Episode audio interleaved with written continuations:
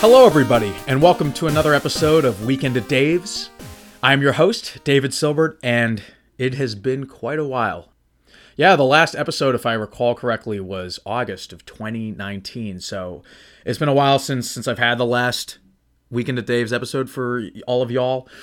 In terms of what's taken so long, I guess it's just I just haven't had that creative spark to be to be completely honest. Um, I always want to do these episodes when there's something juicy, when there's something fun to talk about, report on um, in the entertainment industry at large, and in games and movies. So yeah, it's it's been a while. I know for some of the folks that listen along, I, I did promise a a certain episode. If you listen to episode five, bear with me on that. That that is coming. Uh, don't worry. But for now, I wanted to take some time and highlight a special event um, something I hold very dear. And that is PAX. PAX East 2020 just came and went. End of February, beginning of March. And as those who have listened to a fair share of Weekend at Dave's episodes will know, I covered PAX East 2019 extensively. I had one episode for each of the days.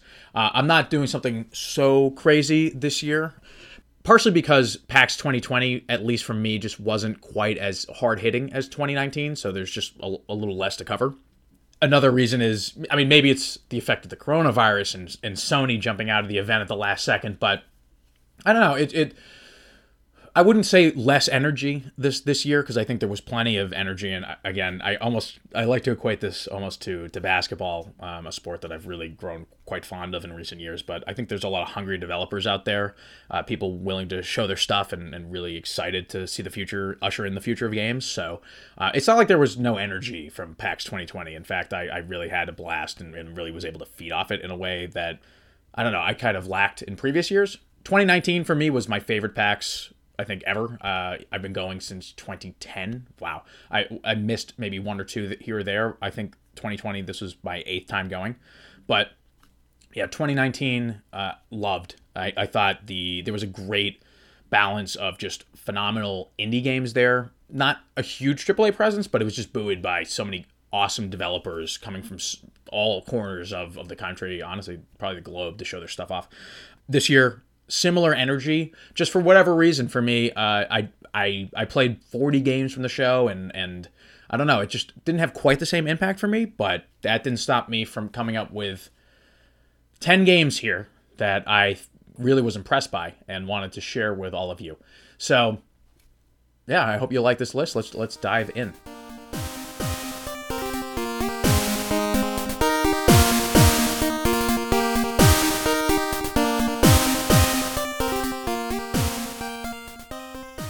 So this probably goes without saying, but we're going to count down from 10 to 1, keep things suspenseful for y'all. Number 10 is a game. I don't know if people already know about it. Most of these games, just heads up. Uh, I don't know if I alluded to this already, but there was not a huge AAA presence at PAX 2020 just because, first of all, Last of Us 2 is by far going to be the biggest game there, I think, probably without a doubt.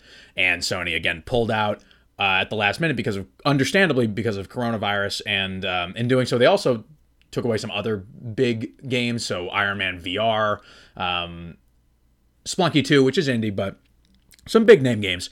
And uh, Nintendo had a presence, but it was for primarily Animal Crossing, which is coming out in a month. And whenever Nintendo hits PAX, it's it's always a fever rush. And so, just for my purposes, I didn't feel the need to really demo Animal Crossing. It doesn't feel like a game worth demoing. I just feel like you don't get a great idea of the gameplay. We know what Animal Crossing is. So you take out Last of Us, you take out Animal Crossing. Microsoft didn't really have a presence outside of Mixer. There just weren't a lot of, of big AAA games on display, except for one, hint, hint, which will be a little later on the list. So yeah, just heads up. Number 10 on this list is an interesting game given an interest I already alluded to earlier. And this game is Dunk Lords, uh, developed and published by Story Fort. This is a two on two multiplayer basketball game, uh, kind of in the style of an NBA Jam, very over the top, not 2D graphics, 3D graphics, but very much in that arcadey style where people have power ups and are just going in on opponents building up a kind of mega meter, unleashing these powerful moves and yeah, anyone familiar with an NBA Jam, MLB Slugfest, NFL Blitz, they kind of know what to expect from a game like this. It's not uh, the game does not use licensed characters, so if you're expecting LeBron James and James Harden and Anthony Davis, don't because uh, this game is completely going out with the exotic characters. There's one that's like a strawberry that has like a, a, um, a mega move that you can build up during the course of the game where you can lock people down by trapping them in literally a can of jelly. There's another one that's like an older man that when he activates his mega, he becomes younger and he becomes a quicker, I believe. And like there were just all these weird, quirky characters with just like, these super fun moves. I mean, obviously, for those unfamiliar with with basketball, I'm not going to explain the rules of the game, but I mean, it's in line with that. I think uh, there's not for me. There's not much to compare this kind of game to. So I don't know if I'm just staring through rose tinted goggles just because hey, like you know, I really like basketball. I'm not a big like sim c- player. I, I'm not a big 2K fan, but I did like you know, I've played NBA Jam every now and again, not extensively, so maybe the gameplay in NBA Jam is tighter.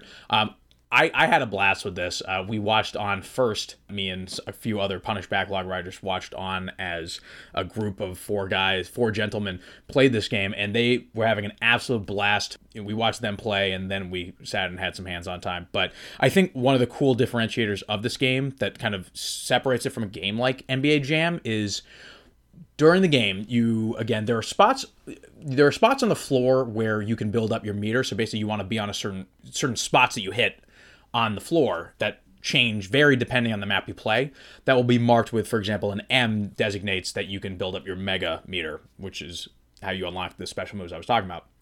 There's another one that uh, has a dollar sign and that builds up your money. And so you might be asking well what's the money for? Between quarters you can spend money that you've accrued on different pieces of equipment that you can put on your characters. So it actually adds like this interesting layer of depth where um, the quarters themselves are pretty bite-sized chunks. I, I, would say they're no longer than maybe two, two, three minutes, probably two minutes. But you're incentivized to think about not just a quarter, but the full game.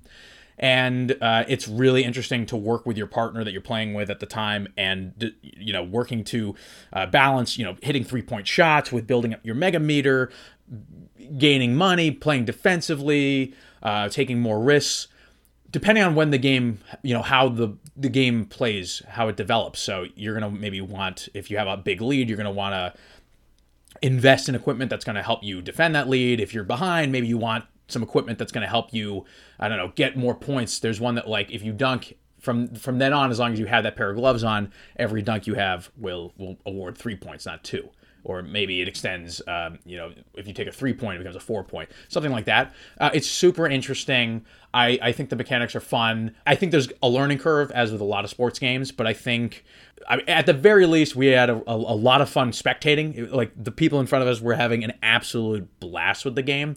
And, and honestly, when when we sat down to play ourselves, we had an awesome time too. And it just it seems like the ultimate basketball party game uh, so for those that want an alternative to 2K, that that kind of long for those NBA Jam days of, of just fun arcade play, Dunk Lord seems to be a really uh, awesome investment. Uh, it's coming out. Out of all the games on this list, it's the one that comes out earliest, March 18th, so not long to wait. It launches on PC and Xbox One, curiously, so no PS4 version uh, announced at the moment. I presume if this game does well, or even honestly, even if it doesn't, I imagine PS4 and Switch must be a factor. It gets a little dicey with next gen, just because I imagine developers don't want to develop for PS4 necessarily if PS5's on on the horizon and they expect a lot of players to migrate. But I would have to imagine that Switch is, is in the works, or at least they're considering that. But I think it's a it's a cool console exclusive or for the moment for, for Microsoft. I can't wait to pick it up on my Xbox and maybe it'll show up on Game Pass. Who knows? Anyway, yeah, like can't say enough good things about it. But alas, we are only at number 10 on this list and we have nine more to go and they keep getting better from here. So moving on. Number nine, we have a probably a better known game. This might be one there there are several pretty well known games on this list, but I, I, think a lot of people will have heard of this game even if they don't know exactly what it's about. So this game is Carrion. It is developed by Phobia Game Studio, published by Devolver Digital. I think people might have recognized it from either I don't know if it was on a recent uh, Nintendo Direct or some kind of. It got out into the ether uh, at some point. It's launching on all major platforms later this year. We don't know. I don't think we know a specific date, but sometime 2020. And basically, a way to describe this game is Alien. Alien the movie, but you're controlling the alien, or maybe maybe a little bro- more broadly. Picture your traditional like horror, sci-fi horror movie where people are running away from this ever lurking monster that's creepy and always lurking in the shadows. Imagine you get to play as that monster. So you start as this little wisp of uh, creature, um, some alien creature, and you're going around this ship in space. Basically, uh, I don't know what the objective of the game is. I probably should have looked that up, but I mean, I can't imagine it's anything short of wanting to absolutely wreak havoc on people, and that's exactly what I did in my in my short gameplay demo playing at Devolver's booth, and essentially you the controls are pretty simple. It's like you can latch onto stuff with your little monster, and you can like pull out, yank out grates, and um, flip switches and things like that. But the real uh, meat, oh geez, yeah, pun not intended. The real meat of this gameplay is eating other humans on the ship. And so by devouring humans, by like getting up in their grill and, and devouring them, you're able to grow your monster. And basically, you over the course of the demo, I became like a small little fry to like a hulking mass that just kept growing big and like imagine like Katamari, a Katamari game mixed with Alien or something like that. That's that's I think the way to describe it. And then maybe throw in I don't know. It had this kind of almost Metroid feel to me, just because it's sci-fi. It's a 2D action game side scroller, and it was it was cool. You had to you had to get to a certain size in order to be strong enough to pull off pull through certain grates. Uh, when you're in the water, you can you can phase through certain objects if you're if you're in water. I don't know the science behind that, if any. But so there were a lot of interesting mechanics at play, and of course there were also some. There are more than just helpless enemies that will let you eat them. There are sentry bots with guns, and I think humans with and everything from like flamethrowers to assault rifles and things like that. So it becomes kind of strategic. You don't want to take too much damage or be burned or anything like that. Uh, you have to keep track of where water sources are uh, on the ship. Some weird biomes too. So there's the more mechanical underpinnings of the ship, and there's like a more foresty area with a lot of plant life. But um, yeah, I assume you've got a goal. You're probably trying to get someplace on the ship, and um, I, I'm not going to go so far as to call it. I don't think it's a Metroidvania, but you definitely have to develop certain uh, moves by by enhancing your your creature by growing them in size so you can access other parts of the ship. So it's interesting. Uh, I think the one thing that stood out to me above anything else was the sound design was impeccable. Uh, like I don't I don't mean to like revel in this because it's again it's a little grotesque, but you know when you're devouring people like like just their screams like th- there was so much interesting stuff put into the um, sound design. The creature itself like I, I believe like yells out in pain when it's when it's being lit up on fire and it's just like definitely wear a pair of headphones when you're playing this. This is a game that you want to experience just like with the lights turned off. Even though it's it's pixel art, 2D pixel art, uh, it's not really like going for that immersion factor, but then again, it kind of is with that amazing sound design and um, airtight controls for the most part. Yeah, I had I had a good time. But the more I talk about it, the more excited I, I, I get about it. Yeah, look out for it. Number eight, another game I think maybe people have heard of. This is The Artful Escape. It's developed by Beethoven and Dinosaur, very interesting studio name, and published by Annapurna. So, you know, whenever Annapurna gets their hands on a gamer movie, you know it's going to be pretty interesting.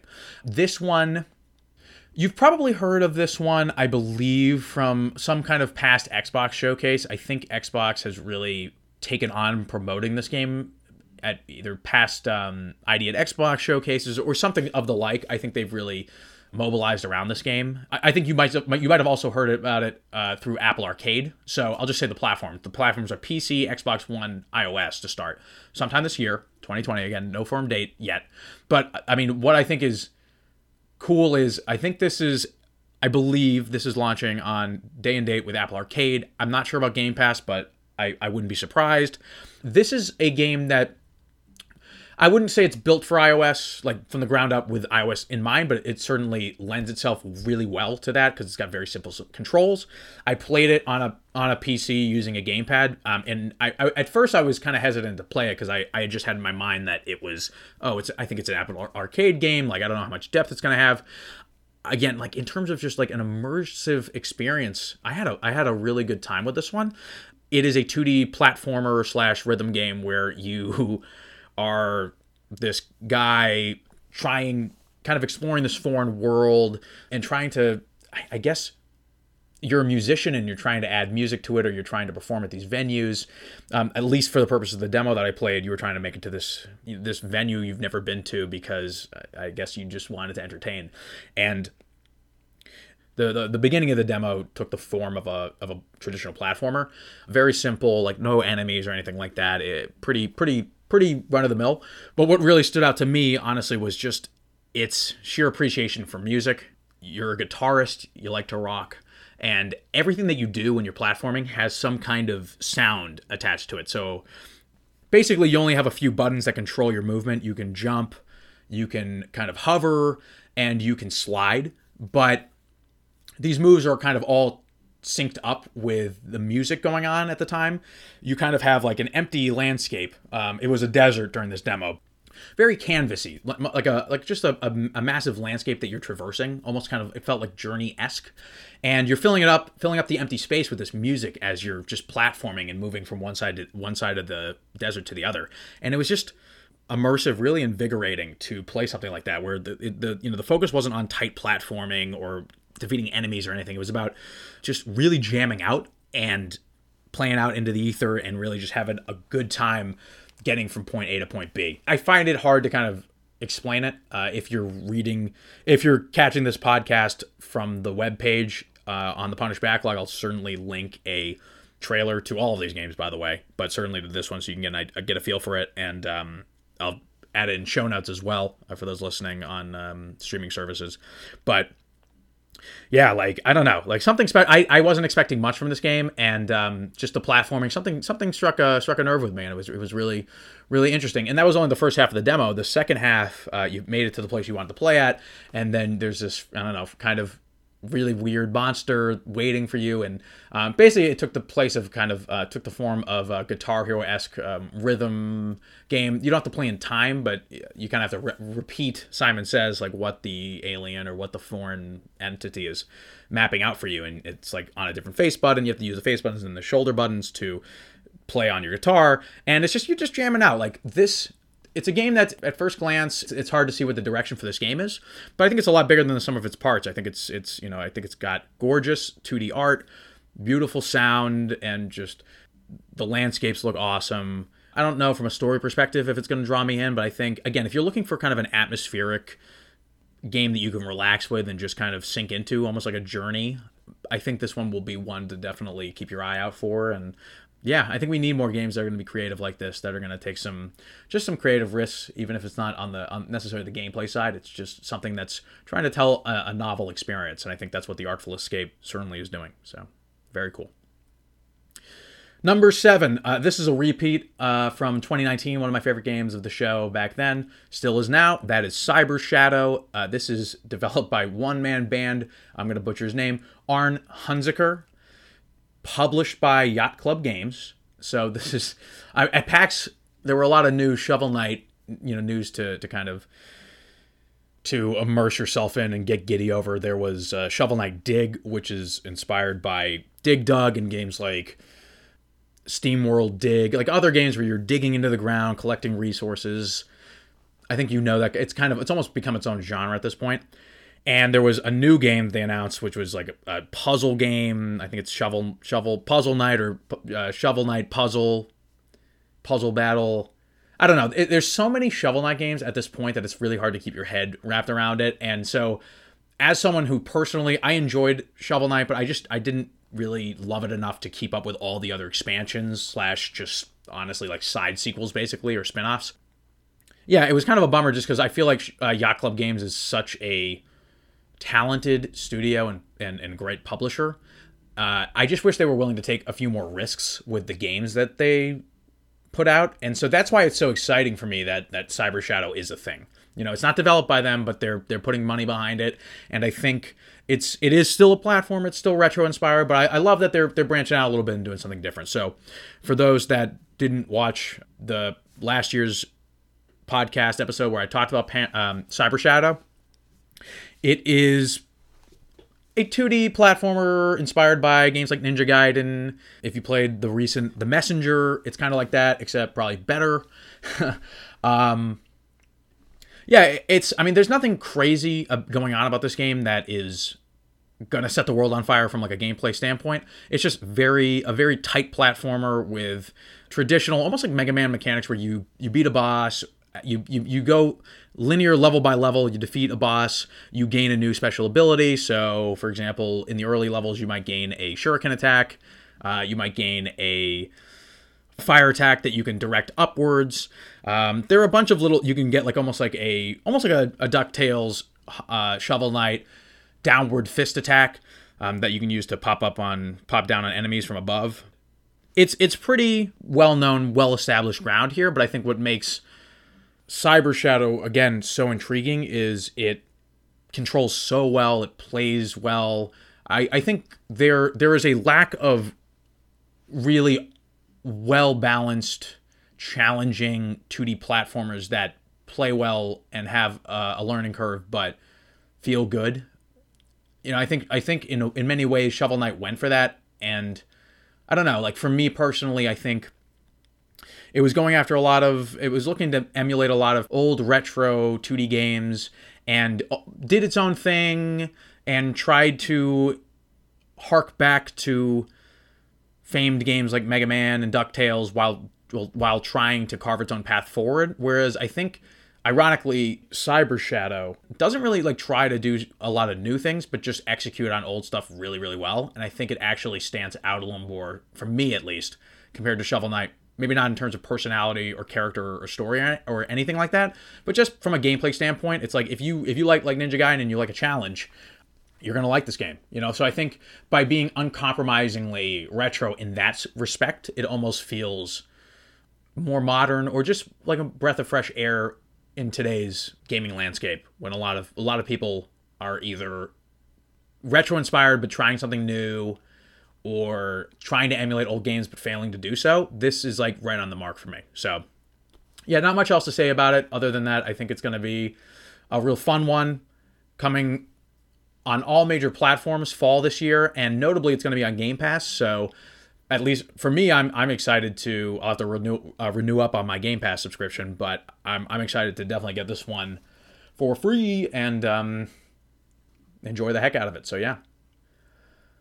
Number six, another repeat from last year. Uh, this is one I'm super gung ho about, and that's Panzer Paladin, developed and published by Tribute Games. This one is coming to PC and Switch this summer, uh, which I don't know what I talked about last year exactly, but I I'm very surprised that this game has come so far and, and is releasing so quickly because I mean I was really impressed by by what I saw last year.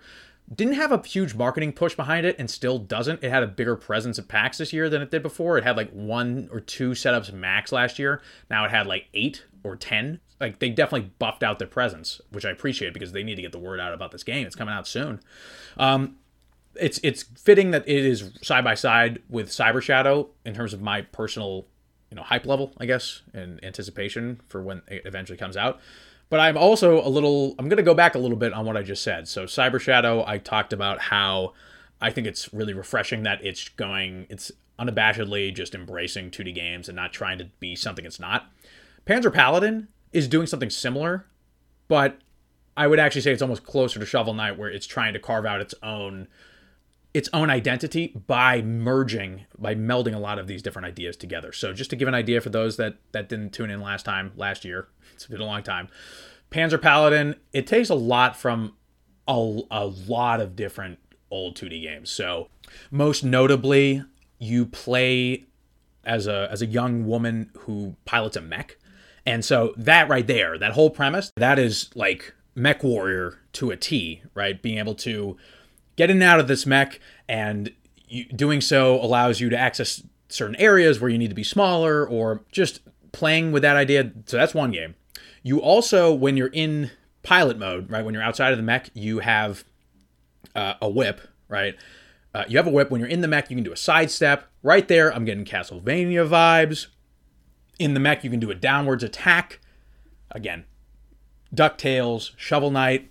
In addition, I don't know if this was also the case in Mech Warrior, but basically you have separate health bars. Like when you're in the mech, you're more powerful. You have like a pretty meaty health bar. When you when eventually if your mech gets destroyed in battle, you have to go out into pilot mode. You're a lot more vulnerable, but you're also more nimble and agile and, and faster. So there's that duality of gameplay where you, again, for navigation purposes during combat, you're going to be forced to get in and out of the mech.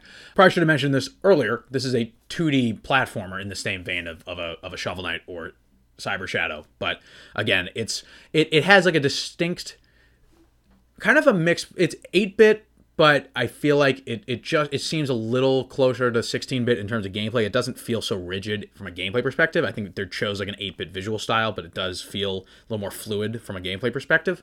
Um, but yeah, so it's it's merging all these established ideas. So like mech in the pilot, uh, you know, the Castlevania whip and the backstep, being able to lunge down. You can also lunge up. Uh, there's all that. Uh, the checkpoint system from Shovel Knight, where you can basically you gather weapons as you're as you're playing it along these 2D platforming levels, and you can sacrifice a weapon by putting it kind of Zelda style down into the ground or King Arthur style into the ground, and you'll lose that weapon, but you'll have a checkpoint to go back to. So that's like right out of Shovel Knight. At the same time, there is some unique ideas that it's putting forth. So there's some weapon durability. Not that weapon durability is like it, it's inventing it or anything. But for a 2D platformer, when you defeat enemies, some of them will drop weapons that you can then you can carry up to like four or five, which I think is actually kind of a a nice amount for this game. It feels like you can always have something in reserve. That it gives you additional reach. You have a super like ability that you can use by destroying the weapon at any one time. So you can like heal yourself with like certain weapons. You can like uh, unleash like a very powerful lightning storm, like AOE effect.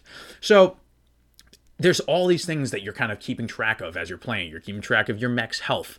Uh, you're keeping track of whether you know it would make more sense to go out on foot as the as the pilot and use your whip ability. It may you know you're you're trying to weigh all the weapons that you have and when you should break one or when you should use one for a checkpoint. There's just like a lot of different systems in place, but it never feels overwhelming and it feels really fun to play in an exciting way. So like again, like I have a hankering for these games, I suppose, because I think games and if I if you want to if you want to hear about this topic at length, go check out episode five of Weekend of Dave's when I talk about open world games and how bloated a lot of today's games have become.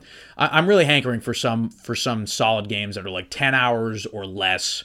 Just let me have a good time. Be really like no padding, no filler. Just let me go in and have a great time, uh, you know, while it lasts. And so I feel like I'm getting that feeling from Cyber Shadow and Panzer Paladin, and I just you know, I, I can't wait for these. That, that's why indies are so important to me because I feel like they don't feel the need to to be bigger than they than they need to be. You know, like it's like creators, artists, programmers, musicians, they put their life's blood, their their sweat, their tears into this work. And they just want to craft like a novel experience that it might maybe it's something that's embracing something of old, or maybe it's something that's trying something new, but nonetheless they're trying to to put everything like all their effort into something something new, you know, their vision, their game for audiences. And so I think that Tribute Games are doing just that with Panzer Paladin, and I cannot wait to see more. Next up, we have at the number five slot, we have a another game that I think people will know probably thanks to Microsoft giving this game a ton, Nintendo as well, giving these games uh, this game a ton of a ton of visibility, and that is Spiritfarer from Thunder Lotus Games. They were previously responsible for Jotun, um, which is kind of like almost like a Shadow of the Colossus top down 2D Shadow of the Colossus inspired brawler or like you know action adventure game. And then you had um, Sundered, which was I don't uh, slightly different genre. I, I that was one I did not play. But Spiritfarer completely going for a different vibe. No violence at all in this game. No enemies to fight. It is a chill 2D how do you even describe this game? this chill 2D life sim or like slice of life anime, like hand drawn artistic game where you are helping spirits move on from the world and go into the afterlife and you're piloting this boat from place to place and you're you have a cat by your side and you're tending to plants. You're, you're personalizing your ship with different rooms and you're gathering materials and it's got almost like a terraria feel in, in that it's 2d and that there's a there's a crafting element or a building element and that you're kind of personalizing this journey of yours this ship um, but at the same time, what really makes Spiritfarer stand out, and this is, I was so happy that they encouraged this on the show floor, but there's a co op mode. And I played with a friend of mine, another Punished Backlog writer, and um, we played co op together. And I, I played as the young girl who's the protagonist, which, by the way, um, this will become a little bit of a theme. I guess it's not a theme theme, but this will show up again. But I'm so happy that uh, this game features a young black uh, woman as the protagonist, and I, I think that diversity diversity of gender, diversity of race is like awesome. I saw a ton of games at PAX that had a lot of black representation, and I was like super stoked by it. Uh, specifically, black women, and, and that was like something awesome. It's just it feels great to see more games that represent you, you know, from from my perspective. And that was awesome. So, anyway, getting back to the point, you play as a young girl, and then you also have her cat companion. And so, my friend plays the cat, I play as the girl and yeah, like it was it was a really soothing experience. Not soothing in the same sense of artful escape or like a journey experience where there's some sort of momentum and you're going someplace. Yes, you are, but at the same time, since you're always on your boat moving from place to place, like sometimes you'll dock at a town and you'll explore and you'll buy materials or you buy something to add to your ship.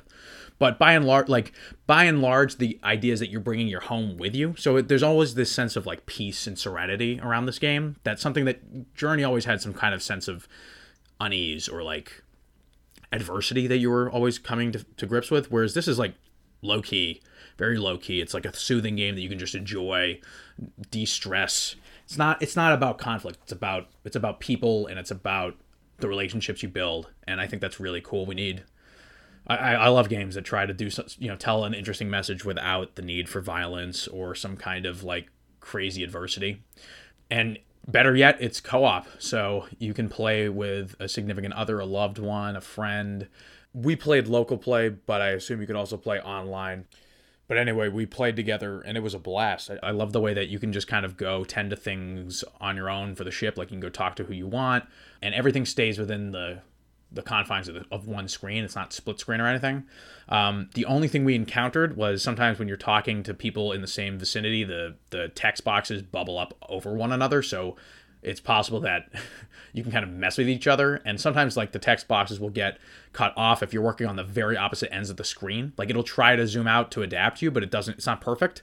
That's something I hope Thunder Lotus can tweak before release later this year. But if nothing else, like I don't know, like it's it's very soothing. It's almost uh, when you're navigating around the ship, you can hold down the A button on Xbox to glide down, almost like Breath of Wild style. It's just very serene, um, and it's a joy to play. So I can't wait to see more about it. And it's launching on Game Pass, all major platforms, but for Xbox, it'll be included on that Game Pass, which I love saying. Um, yeah, again, sometime later this year.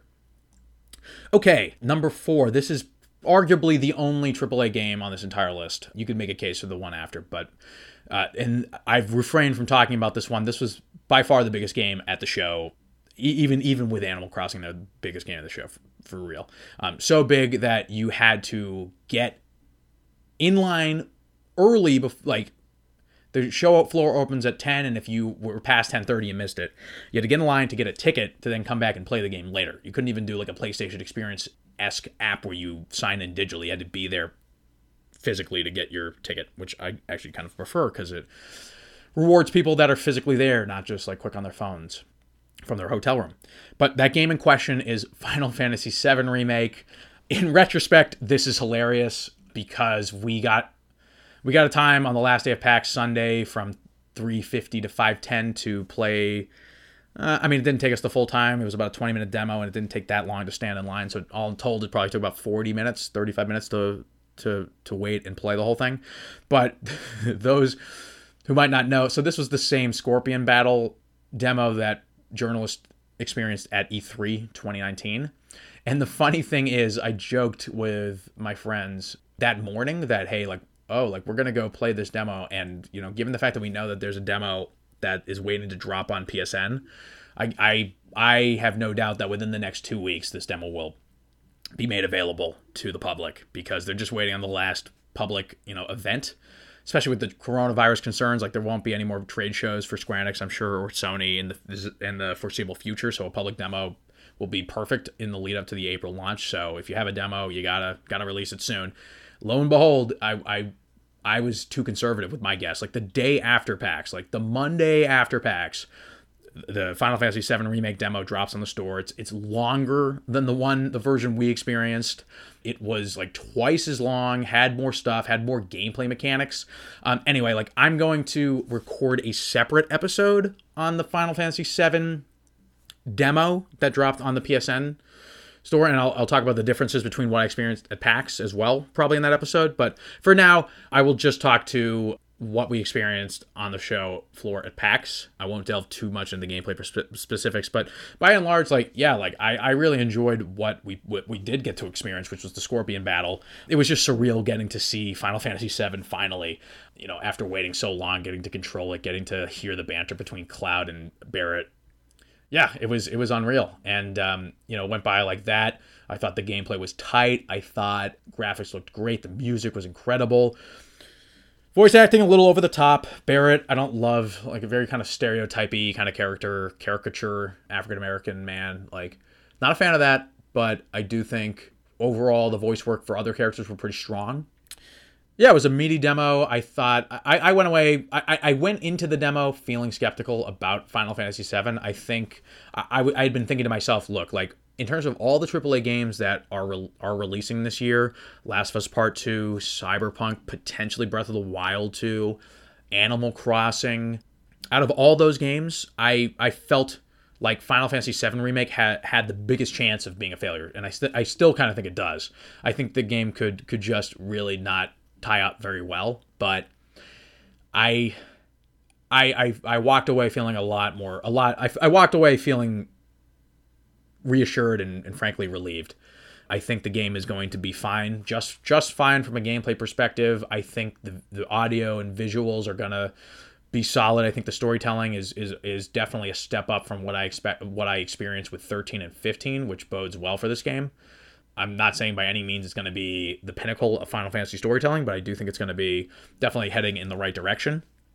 And I think that's going to I think the real remaining question is just about how uh, how much content's in the game. Uh, I'm not looking for a long 60 hour game. I'm aware that the game just takes place solely in Midgar, but um, you know, for me, I always I think I think if this game is 15 to 20 hours main story, maybe an additional 20, 10 hours for side quests, so like maybe 30 to 40 to complete, like be a completionist. That's enough for me. Um, yeah, I don't think I don't think they need to pad this game at all. I think Midgar is an intriguing enough setting that people are gonna just be enticed to play it, and um, I think the gameplay is certainly enough to to support this game from beginning to end. I think it's just gonna have to deliver on that story throughout. But otherwise, yeah, I don't have many qualms about this one. I think this is gonna be I think it's gonna be really good. So fingers crossed. Hopefully they can deliver. PS4 timed exclusive for a year comes out April 10th. After which we presumably the game will be available on PC and Xbox either one or Series X or both. Yeah, should be cool. Number three, now we're getting into the awards segment of this this podcast. So we're gonna three, two, one, bronze, silver, gold, or game of show. So getting the bronze medal for me uh, at number three. This is a surprising entry for me. It is Streets of Rage 4, co-developed by Lizard Cube and Guard Crush Games, published by Dotemu and I guess developed and published in association with Sega, which I don't I, I don't know too many of the development details behind this one, but I assume it basically they got the rights to it, they got Sega's blessing to continue the Streets of Rage franchise, even if Sega is not having like a direct hand in its development and publishing. Um, it's releasing on all major platforms this year, and yeah, at first I'm not a big Streets of Rage guy. I'm not a big beat 'em up person in general, so you know, when I heard Streets of Rage 4 was on the show floor, I didn't really pay it any mind at all. Um, I just so happens that I ran into a friend on the show floor that I knew from around Boston, and um, he's big into fighting games and beat 'em ups, and I think he he really appreciate. He told me he really appreciates the prior Streets of Rage games because of their fighting fighting game roots and the fact that they're legitimate combos that you can do when you're fighting, and so it gives it a lot of depth that you might not have for other similar beat 'em up games. You know, I think of games like Scott Pilgrim saves the saves the world, and you know, just like we get a lot of beat 'em up surprisingly nowadays, like this gen, last gen, prior generations, and uh, it doesn't seem like they really have that much depth. It'll have like maybe a light attack. You'll be lucky if you get like a light attack, a heavy attack. I'm thinking of that Simpsons arcade game from back in the day. Like think of your average arcade beat 'em ups. How much depth do they actually have? Streets of Rage, on the other hand, per my friend, um, really does have some complex combos that you can get into, just different characters that behave differently based on you know they'll have their own move set. So so there seems like there's a lot going on under the hood. So I went into Streets of Rage four um, with an open mind, and lo and behold, whoa, like really really interesting stuff. Uh, first off, let's start with what's most apparent. Uh, visually, the game is outstanding. It's got this really nice cel shaded style not 3D, not 2.5D, still like 2D, but just has this like nice like cel shaded style, which really stood out to me.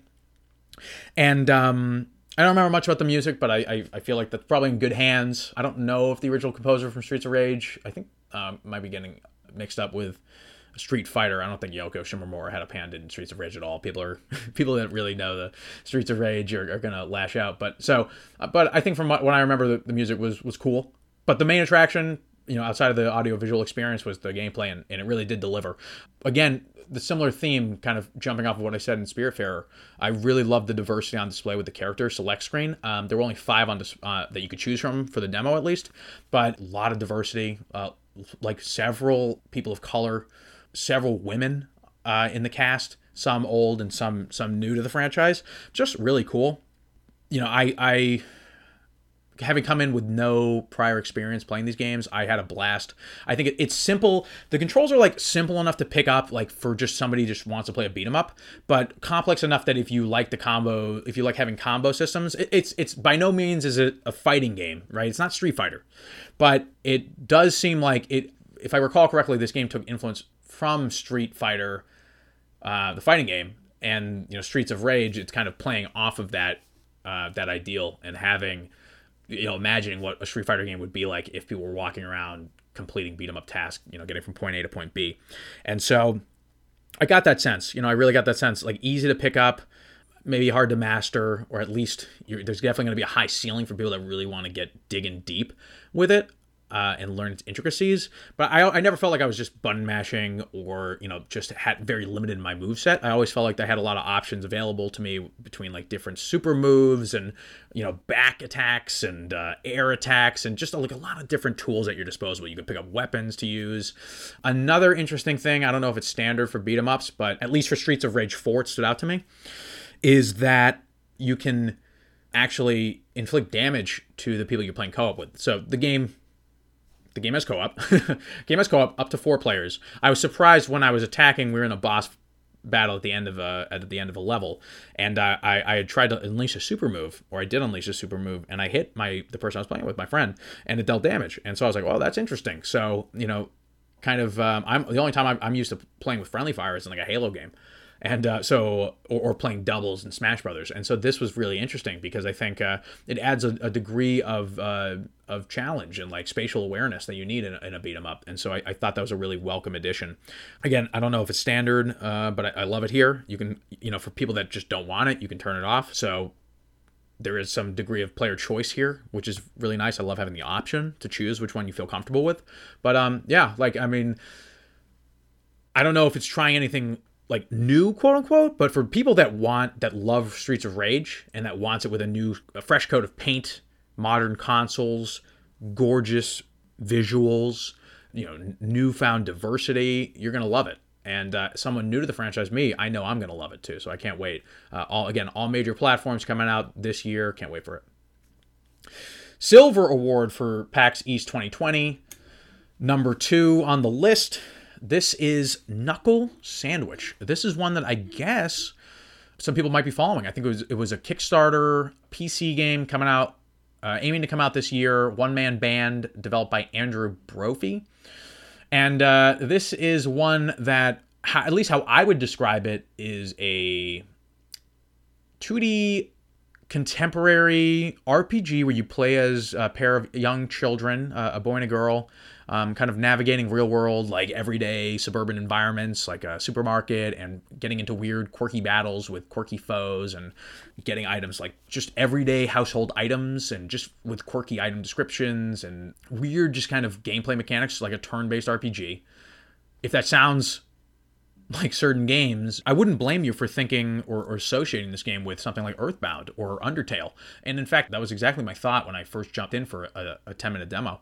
And um, that's, you know, for me, that's awesome. I loved Earthbound. I really enjoyed Undertale as well. And I, I think like, hey, like like another contemporary RPG that takes some inspiration from the two games, that's awesome.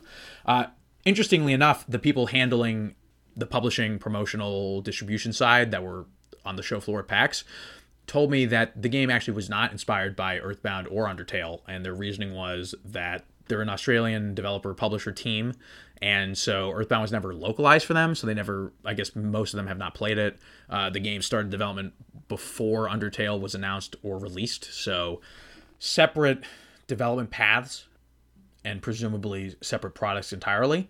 I don't know if I necessarily buy that 100%. I mean, it just seemed very like it just seemed like there was a lot of elements that felt very similar between the two. I mean, I suppose it's possible, but I mean, at the end of the day, regardless of whether it was intentional or not, it definitely feels that way to me, and I I'm here for it. Like I I, I loved what I played of it. I thought it was humorous with really sharp writing. It had great great music. Uh, the combat was like a ode to Earthbound. It this is I'll get to that in a second. Uh, the combat was uh, felt like Earthbound in the sense that you were kind of playing at a static screen. You would select what you want your characters to do, although the characters do show up on the screen, which is very nice for me because I, I didn't like that about Earthbound or Undertale.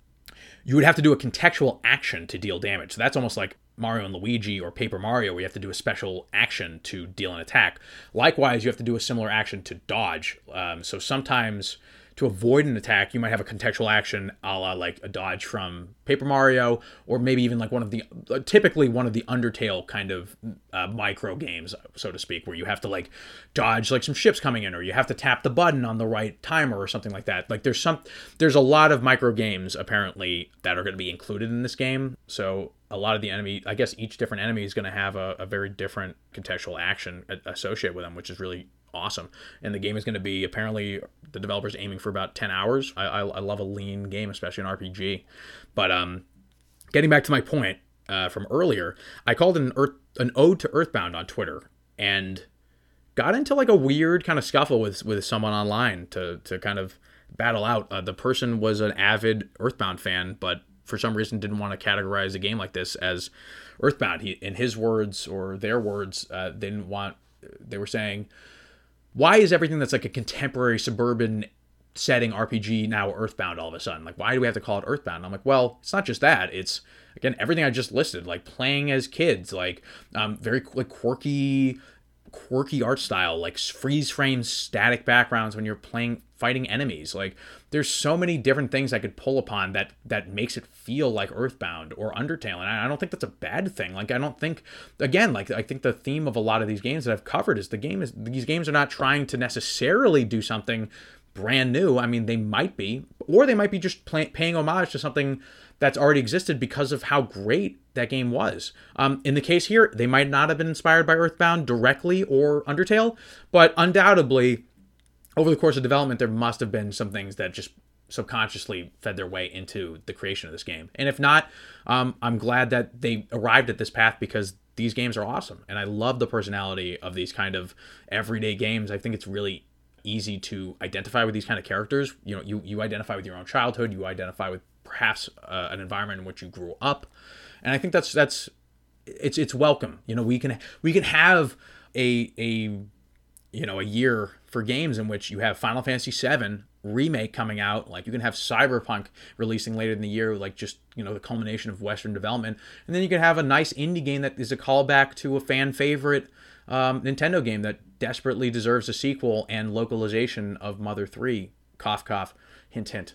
But um, yeah, I mean, again, I think the, the message here is it, it didn't do anything out of the ordinary. I do think that the combat actually feels like way more entertaining for me than Earthbound or Undertale, probably combined, like for me, just because I love the fact that there's so much effort going into the different contextual actions. So I really, really appreciate that, and I can't wait to play. It just felt so good to me. So I hope that's the highest praise I can I can lop on this game. Is that you know like even if it brings to mind some similarities with other games, like I think it's actually doing it better than the games I remember growing up. So that's that's a definitely worthy of a silver medal from me.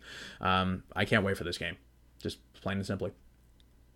Number one, Gold, my game of show at PAX. Uh, this is one I almost didn't even play because it was located at the indie mega booth. Like, so there's an indie section.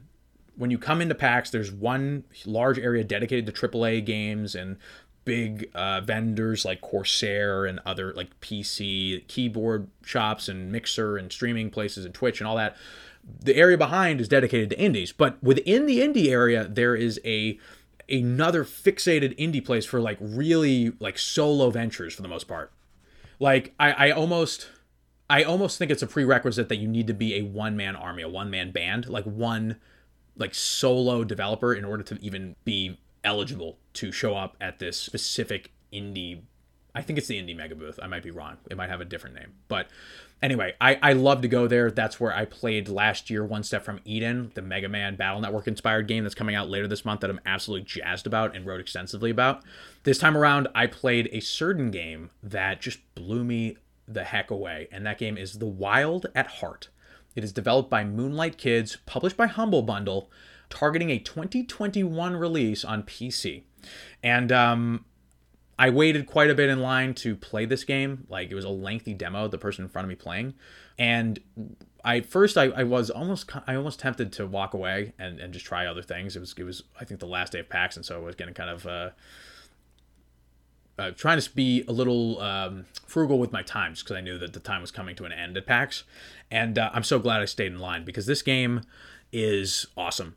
It's a 2D art style game reminiscent of something like Knights and Bikes, just to give you an idea of the what the visuals we're looking at are. And um, the game, the the premise behind it, I guess, is like this kid gets transported or stuck in like this foreign land and uh, kind of like lost in the woods, and he's kind of wallowing about himself, and he meets these mystical creatures in the woods, these little um, saplings, or I don't know, they, they look like little like tree saplings or, or some you know something straight out of I don't know Alice in Wonderland or, or something. And um, so lo and behold, he he pulls up this he gets this uh, this vacuum cleaner, I guess.